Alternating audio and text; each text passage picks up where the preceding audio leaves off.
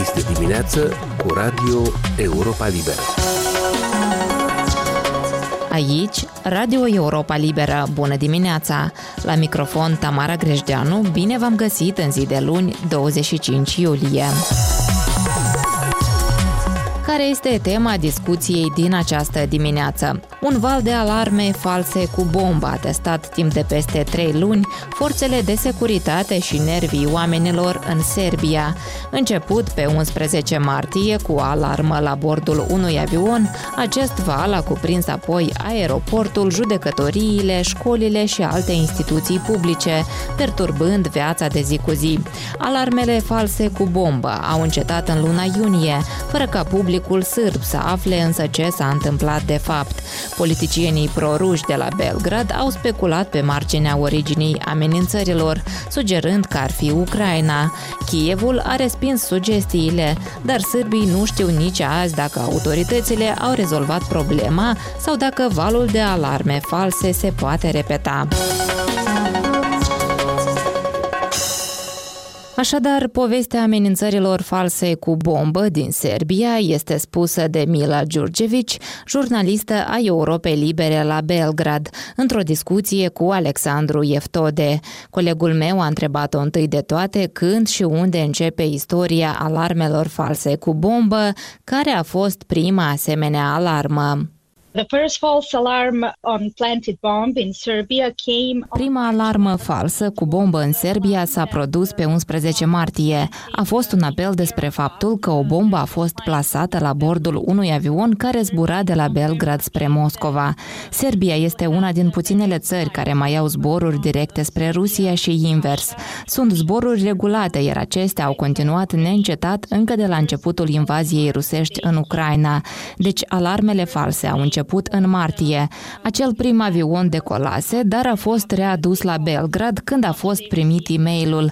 Da, a fost un e-mail despre presupusa bombă la bord. După aducerea aeronavei la sol, unitățile speciale ale Ministerului Sârb de Interne au verificat-o, folosind nu numai polițiști, dar și câini de poliție, iar la scurt timp au difuzat un comunicat de presă în care au spus că alarma a fost de fapt falsă și că la bordul avionului nu a fost găsit găsit nimic.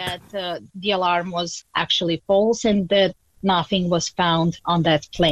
Majoritatea covârșitoare a țărilor europene au oprit zborurile spre Rusia după ce Rusia a invadat Ucraina pe 24 februarie. Serbia nu le-a oprit. Cum se explică această decizie? Serbia și Rusia au de multă vreme o relație de cooperare în diferite domenii, inclusiv politică, sectorul energetic și apărare. Să le luăm pe rând cooperarea în domeniul politic. Serbia mizează pe faptul că Rusia o va sprijini prin mijloace politice. Așa cum Serbia nu recunoaște Kosovo ca țară independentă, Belgradul mizează pe faptul că Rusia, ca membră permanentă a Consiliului de Securitate ONU, se va opune prin veto recunoașterii Kosovo de către Organizația Națiunilor Unite. Și în cazul energiei, Serbia importă gaze din Rusia. Serbia is highly dependent on Russia when it comes to the energy. Serbia este foarte dependentă de Rusia în privința energiei. Întregul volum de gaze importat de Serbia vine din Rusia. Această dependență durează de mai mult de un deceniu, încă din 2008, când fostul guvern condus de democrații din Serbia au semnat un acord strategic cheie pentru cooperarea cu Rusia în domeniul energiei. Situația a rămas neschimbată de atunci, iar Serbia a depins de Rusia pentru energie. Războiul din Ucraina a schimbat însă totul, iar Serbia, la fel ca alte țări europene, se confruntă cu o realitate în care trebuie să-și diversifice sursele de energie. Au existat unele eforturi în această direcție, dar va fi nevoie de mai mult timp ca acest lucru să se întâmple. Până atunci, Serbia își întărește mai departe cooperarea cu Rusia. Uh, Serbia is still um, strengthening cooperation with Russia.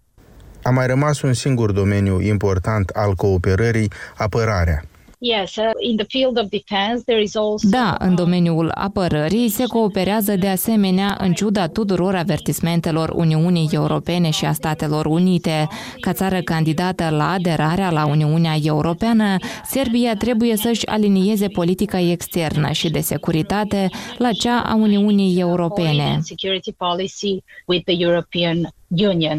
Ok, deci, din toate aceste motive, Serbia a păstrat legături strânse cu Rusia și după invadarea Ucrainei de către Rusia, a menținut și zborurile de pasageri, când aproape toate celelalte țări europene le-au întrerupt, și după acea prima alarmă falsă în avion. Ce s-a întâmplat? Cum a evoluat acest val? Several days after the uh, false uh, alarms and bombs were repeated. După câteva zile în care alarmele false cu bombă s-au repetat, iar toate au vizat la început aeroportul și avioanele care plecau spre Rusia sau se întorceau de acolo, avioanele companiei Air Serbia, președintele Serbiei, Alexandru Vucic, a declarat că la lansarea acestor alarme false participă servicii speciale străine și că alarmele sunt lansate de pe teritoriul a două țări. La acea vreme, Vucic a spus că una dintre țări este o membră a Uniunii Europene, iar cealaltă țară de unde au venit amenințările este Ucraina. Am sărit câteva etape cu povestea noastră, ajungând la cauze mai repede decât mi-aș fi dorit, dar în acest punct trebuie să te întreb cum a reacționat Ucraina. Ministerul de Externe al Ucrainei a dezmințit în luna aprilie acuzațiile președintelui Serbiei despre faptul că Ucraina ar fi implicată în lansarea acestor alerte false cu bombă.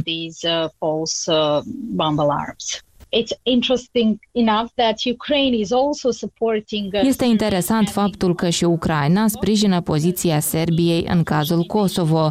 De la începutul invaziei rusești în Ucraina, Serbia s-a aliniat rezoluțiilor ONU și unor declarații ale Uniunii Europene în care invazia este condamnată. Dar Belgradul a refuzat să impună Rusiei sancțiuni. Principalul argument folosit de înalți oficiali sârbi în declarațiile lor oficiale și cele făcute jurnaliștilor este că prin faptul că nu impune sancțiuni Rusiei, Serbia își apără interesele vitale.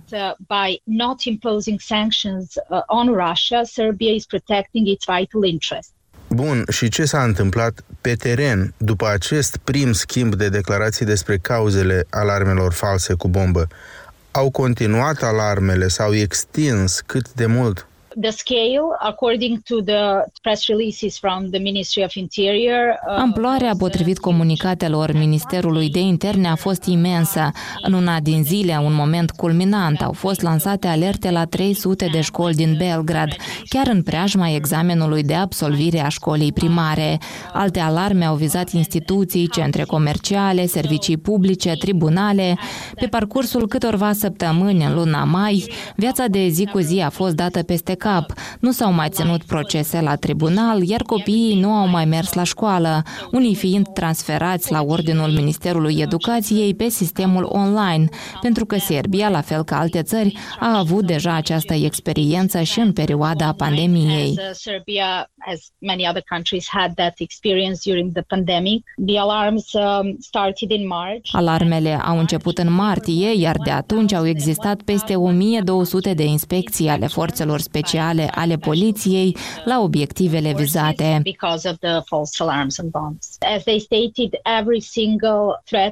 După cum au declarat cei de la poliție, fiecare alertă a fost tratată cu maximă precauție, iar toate procedurile necesare au fost respectate.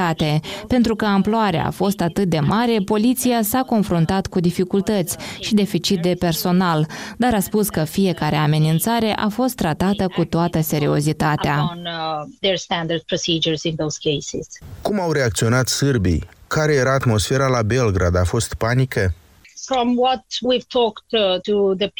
Din câte am discutat cu oamenii, relatând despre aceste întâmplări, lumea nu a fost foarte speriată, dar activitatea organizațiilor a fost perturbată. De exemplu, dacă părinții erau sunați la lucru de copilul care spune că elevii au fost evacuați de la școală în urma unei alerte cu bombă, acest lucru crea probleme organizatorice.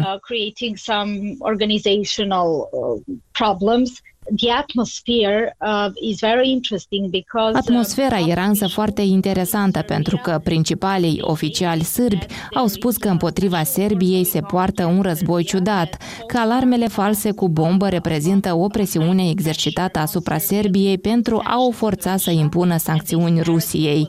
Iar acest discurs a fost îmbrățișat fără rezerve de către instituțiile de presă etichetate, de exemplu de Twitter, drept instituții care cooperează cu guvernul guvernul sârb.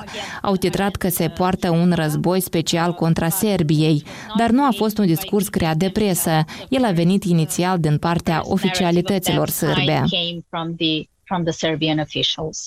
Viața politică din Serbia este dominată de ceva timp de președintele Alexandar Vucic și Partidul Progresist Sârb pe care îl conduce, un partid creat prin desprindere dintr-o formațiune naționalistă în 2008.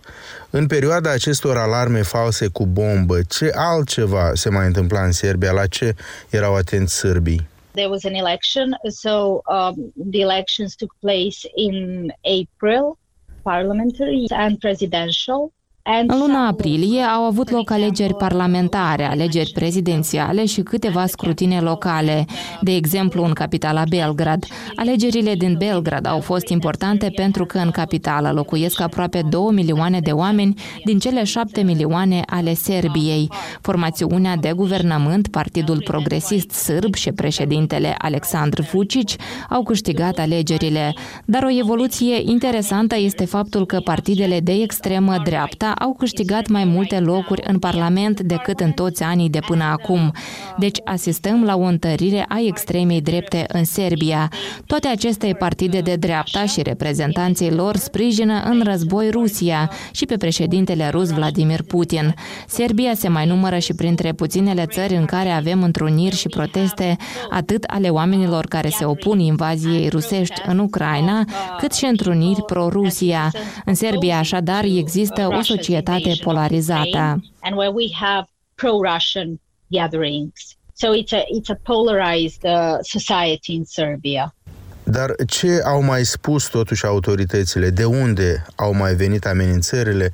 Care este țara Uniunii Europene despre care vorbea președintele Vucic la început? Naming uh, uh, countries from which uh, Ministry of Interior and other intelligence agencies and, and uh, Numele tuturor țărilor din care ar fi venit alertele, potrivit Ministerului de Interne al Serbiei și altor agenții de securitate implicate în anchetă, a fost făcut public abia în luna iunie. Într-un comunicat al Ministerului de Interne au fost identificate mai multe țări. Au spus că amenințările prin e-mail au fost lansate din Polonia, Slovenia, Iran și Ucraina. Deci acestea au fost țările identificate de Ministerul Sârb de Interne în comunicatul de presă din iunie.